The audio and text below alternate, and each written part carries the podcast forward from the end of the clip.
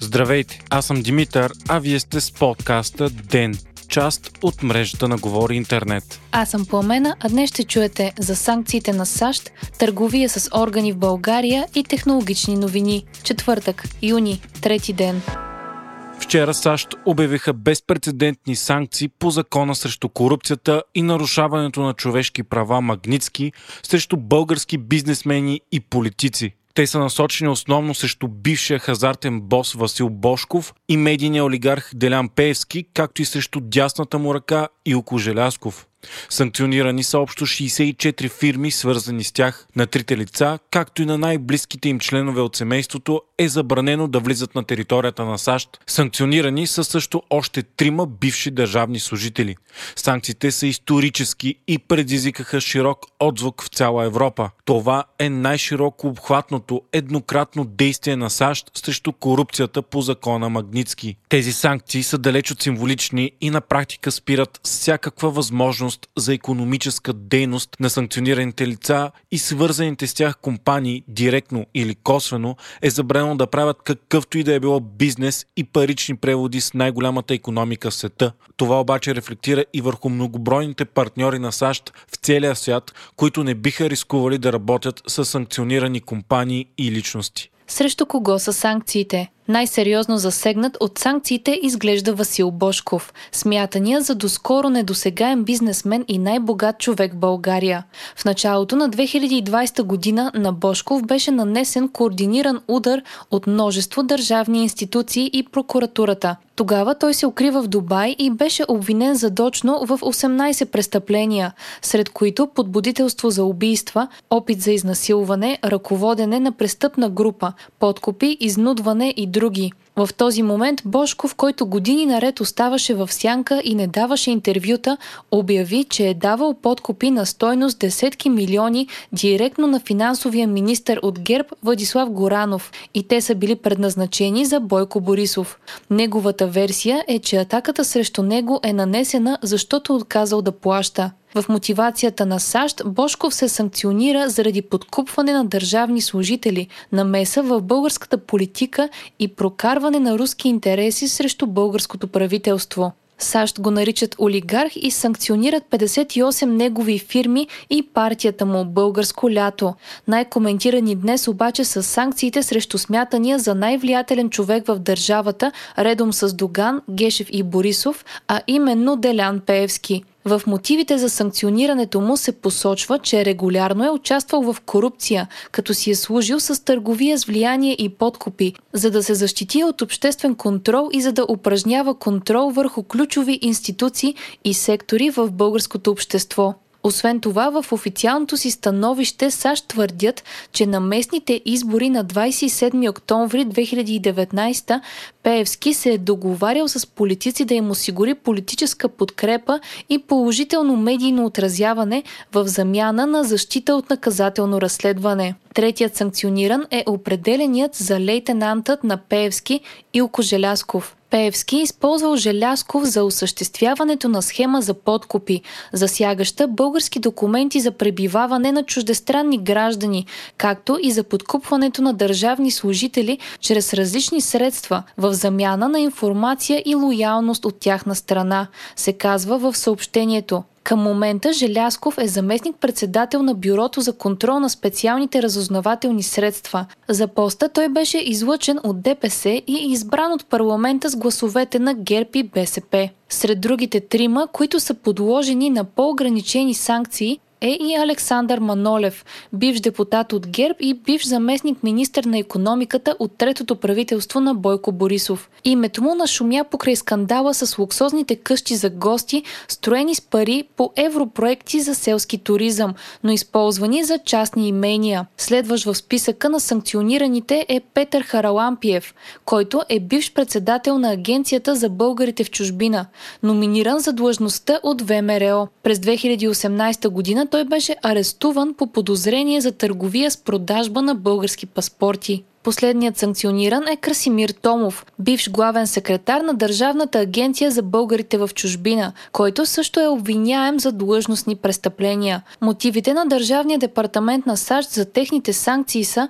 че са участвали в корупционни дейности, които са подкопавали върховенството на закона и доверието на българското общество в техните демократични държавни институции и обществени процеси, включително използвайки политическото си влияние и длъжностни правомощия за лична изгода. След съобщението за санкциите, новината се превърна в тема номер едно в България. Делян Пески излезе с официална позиция, че е невинен, иска доказателства за твърденията на САЩ и че ще обжалва това решение с адвокатите си в Америка. Според Пеевски, той е дискредитиран от български медиен олигарх и приватизатор. ДПС пък обявиха, че застават за своя дългогодишен депутат, докато САЩ не предоставят факти и доказателства за твърденията си. На изваредна пресконференция днес премиерът Бойко Борисов пък обяви, че няма нищо общо с Делян Пеевски, освен по политически въпроси, както и че не е взимал никакви подкупи и не е имал каквито и да е било отношения с Васил Бошков. Борисов обяви, че би поел вината само за бившия си заместник министър Александър Манолов, който обаче е бил освободен предсрочно от поста. Илко Желясков пък бил избран с подкрепата на ГЕРБ за заместник председател на Националното бюро за контрол на СРС-та, без Борисов да знае за това. По-късно пък Васил Бошков написа в профила си във Фейсбук, че благодари на САЩ, че са обърнали внимание на сигнала му. Той написа също, че САЩ едновременно с това са използвали собствения му сигнал срещу него, като в същото време го били интерпретирали погрешно. Прокуратурата пък обяви, че ще предприеме всички възможни действия за проверка на оповестената от американските власти информация спрямо всички лица посочени в доклада. Четирима от шесте посочени лица вече са обект на проверки и обвинителни актове от страна на прокуратурата. Единствените, с които тя до сега не се е занимавала, са Делян Пески и Илко Желясков. Какво се случва? Санкциите са абсолютно безпредседентни не само за България, но и за Европейският съюз и антикорупционната програма на САЩ Магницки. Те посочват ясно отдавна известни факти, за които държавните институции остават слепи като този, че Делян Пеевски е медиен олигарх с огромно влияние в България, който е използвал силата си за сериозна корупция, облагодетелстване и търговия с влияние. Санкционирани обаче са и кадри пряко свързани с предишната управляваща коалиция на ГЕРБ и ВМРО, както и техният неофициален партньор ДПС. Това са така наречените партии на статуквото, които на практика управляват изпълнителната, законодателната и съдебна власт, както и медиите в последните над 10 години. Анализатори коментират, че това е и пълна смяна на курса на американското правителство и ясна заявка на Джо Байден, че подкрепя процесите, които в момента се случват в страната. Според политически експерти, това е сериозен удар срещу мафията и лоша оценка за прокуратурата. Санкциите се приемат изключително на сериозно, защото този път не идват от вътрешната опозиция и критичните към властта медии, а отвън. САЩ са не само водеща световна сила, но и близък стратегически партньор на България и Европейският съюз. Затова и всеобщото мнение е, че този път обвиненията няма как да бъдат пренебрегнати. Разкритията за бруталните практики на на практика всяка една държавна институция не спират всеки изминал ден в размери невиждани в новата българска история. Днес служебният здравен министр доктор Стойчо Кацаров освободи цялото ръководство на бившата правителствена болница, днес позната като болница Лозенец. Освободен е и нейният директор от 1998 година насам, професор Любомир Спасов, смятан за един от най-влиятелните хора в българското здравеопазване. Причината е, че в болницата са били извършвани трансплантации на бъбрици от живи донори, чуждестранни граждани, които будят съмнение за търговия с органи. Така, например, граждани от Украина и Молдова са дарявали бъбрици на граждани от Германия, Израел, Оман и други, а и двете страни са посочвали, че са роднини. В България е законно човек да дари бъбрик на нуждаещ се роднина. Чужестранните граждани обаче са трансплантирани с фалшива самоличност и не са били роднини. Служебният здравен министр информира и за друг фрапантен случай от април месец тази година, когато виж държавен служител е предредил трима пациенти, чакащи за чернодробна трансплантация и е получил нов орган от трупен донор вместо един от тях. В болницата са открити и практики за източване просрочване на здравната каса чрез фалшиви пациенти. Кацаров обяви, че бившият здравен министр Костадин Ангелов е знал за всички тези нарушения, но не е предприел действия. Информацията е съкрушаваща за всеки запознат с българската трансплантология, която се намира в окаяно състояние. Самият професор Спасов от 2014 година е националният консултант по трансплантология в България и е човекът извършил най-много трансплантации на органи у нас. Биографията му пише, че той е направил над 98 трансплантации на сърце, черен дроб и бъбрици. През 2019 той извърши и първата белодробна трансплантация в България. Спасов е и декан на медицинския факултет на Софийския университет Свети Климент Охридски от 2009 година насам. Той е и най-дълго управлявалият директор на болница по време на прехода и е близък до множество политици и особено до Ахмед Доган, пише Капитал. Хайтек четвъртък с Viva.com Viva.com обяви, че премахва ограниченията на скоростта на клиентите си с планове Unlimited 50 и Unlimited 150, които сключат нов или преподпишат съществуващ договор.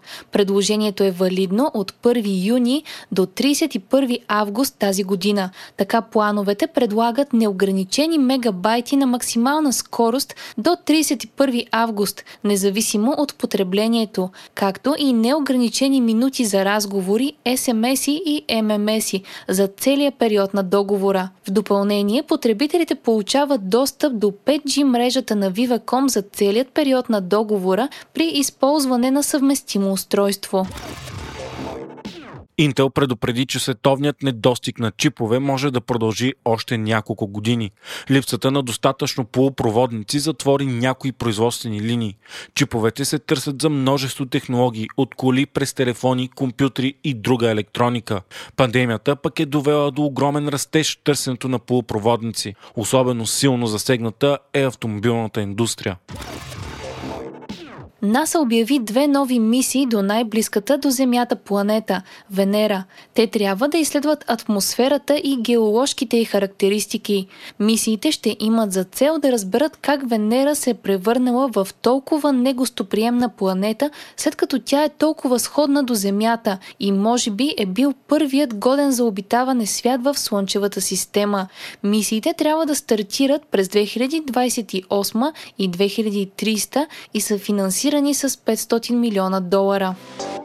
Вие слушахте подкаста Ден, част от мрежата на Говори Интернет. Водещи бяхме Димитра Панайотов и Пламена Крумова, а аудиомонтажът направи Антон Велев.